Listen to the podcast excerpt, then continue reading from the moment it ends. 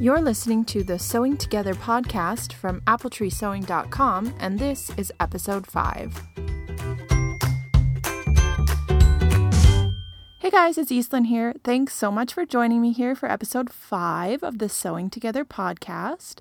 In today's episode, I'm going to share with you a bit of sewing machine history. Today's episode is actually the first half of two episodes. In the next episode, I'm going to share some sewing tips with you. I had originally recorded this as one episode, but it ended up being over a half an hour, and I like to keep my episodes around 15 minutes, so I decided to break it up into two episodes. Today, I'll talk to you about sewing machine history, and next week, I'll share my 15 mistakes I've made so you don't have to. I want to start today's episode by saying that my t shirt drafting blog series that I was working on for the master's class that I was taking is finished now.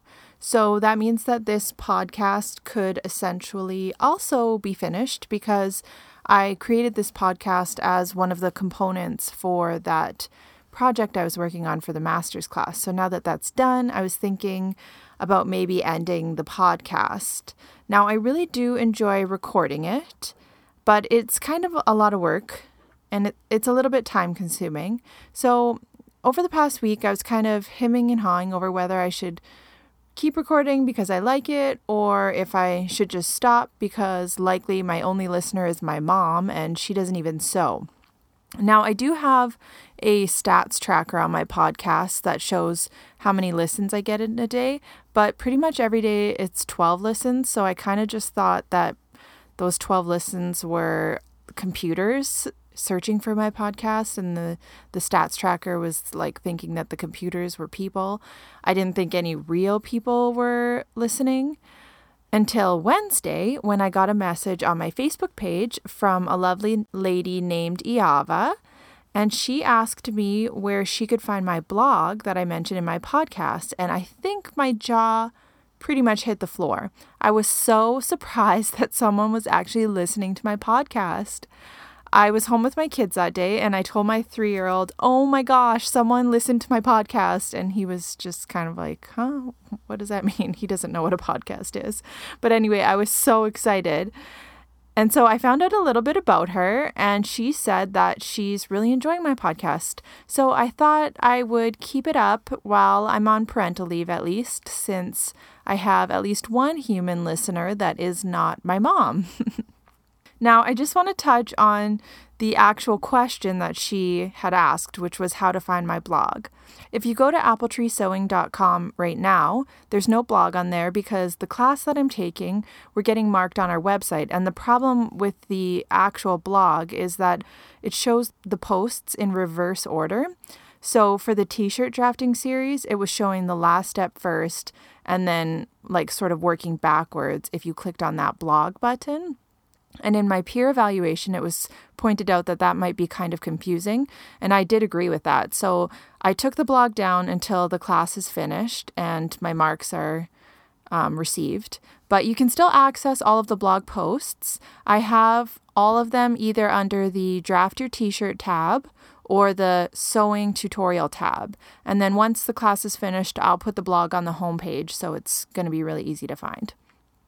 Before I begin sharing a bit of sewing machine history, I wanted to tell you what I started working on in regards to sewing lately. So, I subscribed to Abby Glassenberg's newsletter, and in the last issue she sent out, she sent a link to this cute little patchwork turtle stuffed animal pattern called Tilly the Turtle. And I always thought I hated hand sewing, but it turns out I actually love it. It is so much easier to hand sew while I'm home with the kids than to machine sew. My oldest son was coloring and I was sewing, and we just had a blast. Now, I'm not even close to being finished this little turtle, but I just wanted to share that if you're looking for a cute little project, that Tilly the Turtle is a fun little patchwork project. And if you don't subscribe to Abby Glassenberg's newsletter, I definitely would recommend that. She has lots of great information in there. In the last issue, she shared some really cool news. Apparently, there's a new TV show being developed where Amy Poehler and her co star from Parks and Rec, Nick Offerman, they are going to host a reality TV show called Handmade Project about making handmade things, I guess. And I'm super excited because I heard that the British Sewing Bee is not coming back. So this will be a nice reality TV show that I can watch that is sort of somewhat related to my hobbies and interests. Let's get into some home sewing history. I actually wanted to talk to you about how sewing knowledge has been passed down over the years, but as I was doing a bit of Googling, I was led to this article on the Smithsonian website where I learned how Singer became one of the top names in sewing machines. So I thought I'd share some of that interesting information with you today.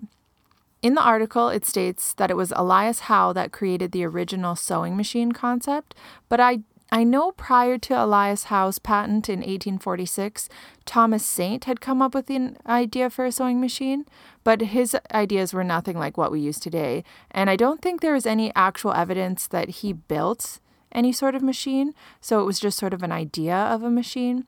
So I guess that's why Elias Howe gets the credit for the invention of the sewing machine.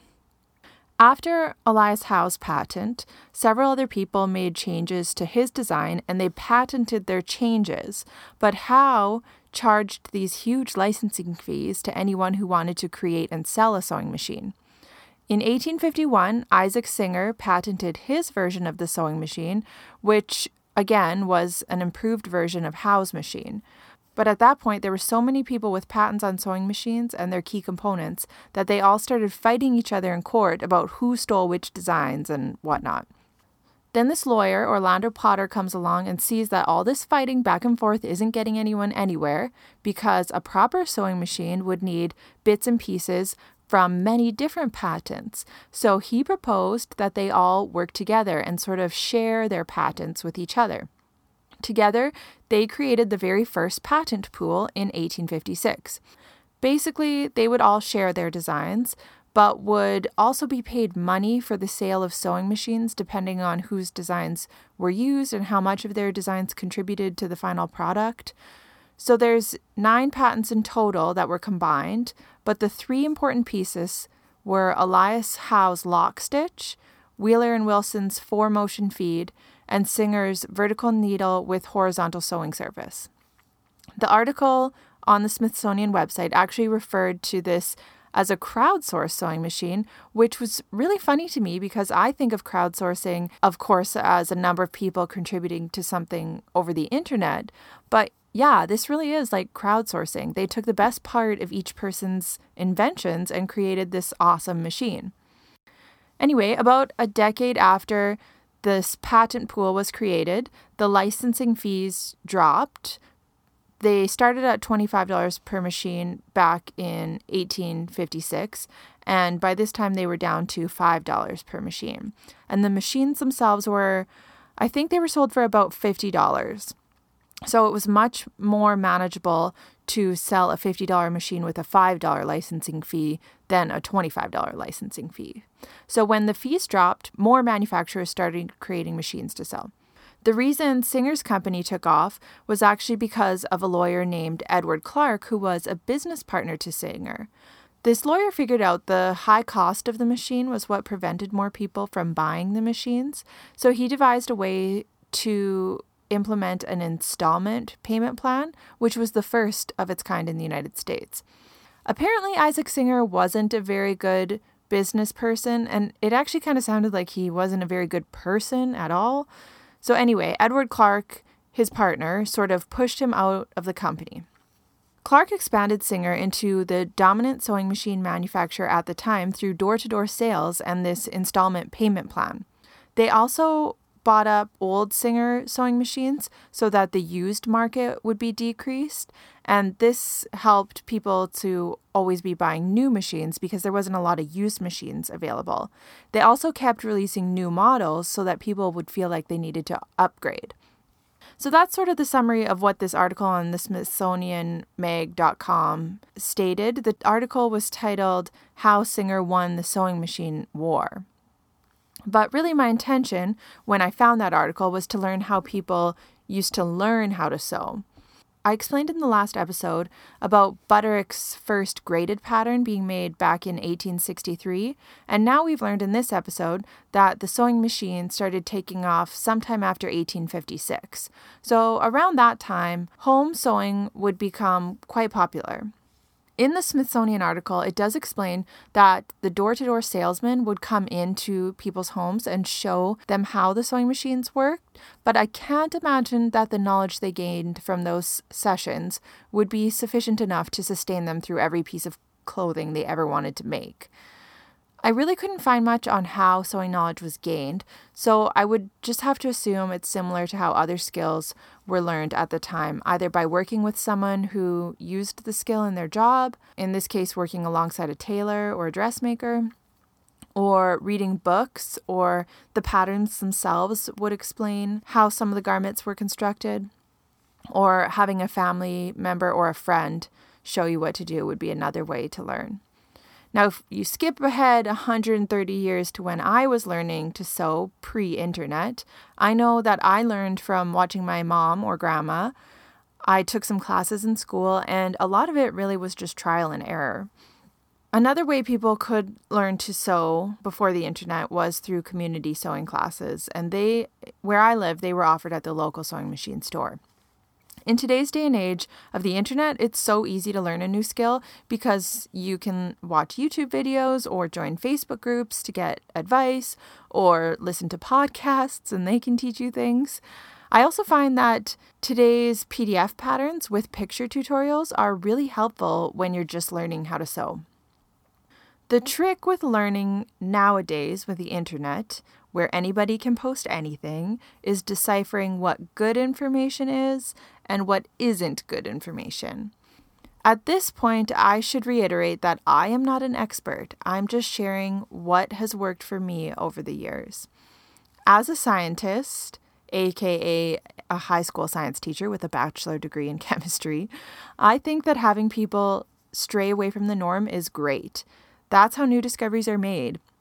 I think that can be true with sewing as well there might be a better way to do something than what the right way to do something is. But more importantly, there might be a way that works better for you.